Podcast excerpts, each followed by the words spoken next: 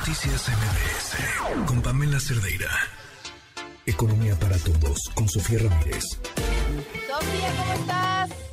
Hola Pamela, buenas noches, un gusto estar contigo como cada martes y jueves. Eh, hoy vamos a hablar de tres temas. Fíjate que eh, ha sido un día muy movido en términos económicos. Vaya, no solamente por la eh, renuncia de la primera ministra Liz Truss en el Reino Unido y eso ha movido, digamos, los mercados, sino porque se aprobó en la Cámara de Diputados la ley de la, la ley de ingresos de la Federación para el próximo año, para 2023. Ahora toca que se discuta en senadores, quienes tienen hasta el 31 de octubre para aprobarla, porque como es una ley, se necesita obviamente que pase por ambas cámaras.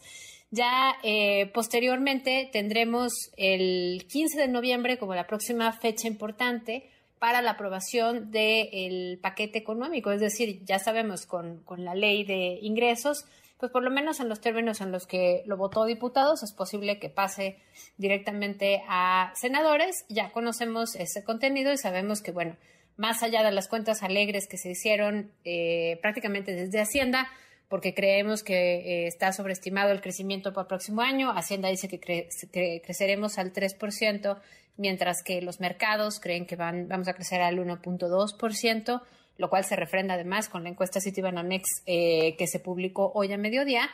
Pues también creemos que tiene otros supuestos eh, heroicos, entre otros la cantidad de petróleo que vamos a poder sacar del subsuelo. Seguimos eh, pensando que los 200 mil eh, barriles que no se están pudiendo sacar del subsuelo, eh, según las estimaciones de Hacienda, pues difícilmente se van a, poder sacar el próximo año. Es decir, estamos eh, extrayendo 1.6 millones de barriles diarios de petróleo y las estimaciones de Hacienda es que vamos a estar sacando 1.8 millones. Es decir, estos 200 mil barriles diarios hacen una diferencia importante en términos de los ingresos del gobierno en lo que respecta a las cuentas para el próximo año. Hay otros temas como el costo financiero de la deuda, es decir, la tasa de interés que se tiene que pagar por tener dinero prestado. Ustedes recuerdan que más del 14% del gasto se prevé que fuera a ser financiado por medio de eh, deuda, por lo menos en lo que se entregó en el paquete económico que eh, hizo llegar Hacienda a la Cámara de Diputados el pasado 8 de septiembre. Y bueno, pues eh, conociendo un poco las dinámicas del Congreso, te decía yo que no esperamos que antes del 30 haya modificaciones en la minuta de la ley de ingresos y eh, posiblemente tampoco veremos demasiados cambios en la eh, del presupuesto de egresos de la Federación, que al no ser propiamente una ley y estar como atribución única de la Cámara de Diputados, esa no tendrá que pasar al Senado. Ya veremos, estaremos muy pendientes. Mañana participaré en el Parlamento abierto representando a una postura de México como vamos para poder pues eh, intercambiar puntos de vista con los legisladores y las legisladoras sobre el desarrollo económico y el mercado laboral para que sea contemplado como un rubro en el paquete eh, económico, digamos, en el presupuesto de egresos del próximo año. Y mi colega Adriana García estará hablando sobre la necesidad de invertir en energía, tanto eléctrica como en inversión de extracción de petróleo. Bueno, de todo eso vamos a seguir reportando, muy pendientes. Simplemente que eh, no vemos que vaya a haber muchos cambios en la ley de ingresos. Eh, en la eh, discusión que se pueda dar en el Senado. Ese es el primero de los temas. Pam, ahorita me sigo con los otros dos. Uno es el indicador oportuno de la actividad económica del día de hoy que el INEGI publicó temprano.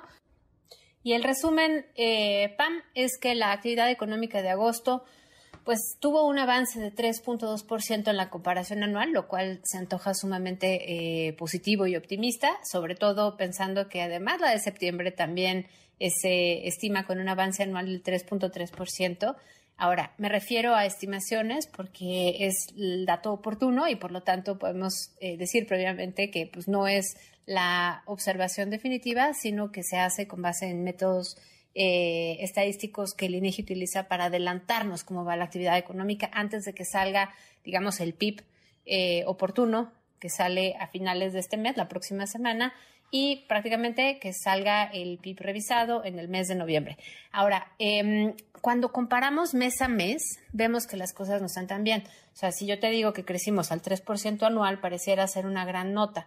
Sin embargo, pues vemos que eh, en estos procesos de recuperación es muy importante ver cómo se comporta mes a mes. Y vemos que en agosto el avance es prácticamente de 0.1%, o sea, muy, muy, muy pequeño, y en septiembre de 0%. Es decir, continuamos con esta racha donde el crecimiento está estancado donde eh, parecieran que las comparaciones anuales son buenas noticias, pero pues es porque el año pasado todavía no habíamos, no estábamos, digamos, tan cerca del nivel prepandemia como ya lo estamos ahora. Ahora, también tengo que reiterar que todavía no estamos a nivel prepandemia, sobre todo porque hubo dos retrocesos mensuales en mayo y en junio y uno nuevo, eh, digo, un nuevo avance en julio, por lo tanto, pues estima un muy ligero avance en la actividad económica en agosto y nuevamente un estancamiento en septiembre y no estamos todavía a niveles prepandemia. Y finalmente, eh, Pam, quiero tocar contigo el tema de la encuesta Citibanamex. Es relevante porque la encuesta le pregunta, digamos, al sistema financiero eh, mexicano cómo ve dos veces al año sus expectativas de inflación y de crecimiento, por supuesto también de la tasa de interés de referencia del Banco de México y demás. Quiero destacar algunos rubros. Primero, pues que se incrementó el pronóstico de inflación para el cierre de este año, digamos, pasó de 8.5% que se esperaba que cerrara este año en la encuesta previa al 5 de octubre y con la encuesta que se publica el día de hoy ya estamos en 8.54, ligeramente por arriba. También se ajustó la expectativa de inflación subyacente pasando de 8.10 a 8.19 en esta eh, nueva encuesta, es decir, en aproximadamente 15 días vimos un incremento eh, ligero tanto en la inflación general como en la inflación subyacente. Em, en términos de la, em, el pronóstico de crecimiento, se mantuvo para este año en 2%, es decir, no hubo una modificación al pronóstico de este año, pero la expectativa de crecimiento para el próximo año se ajustó ligeramente a la baja.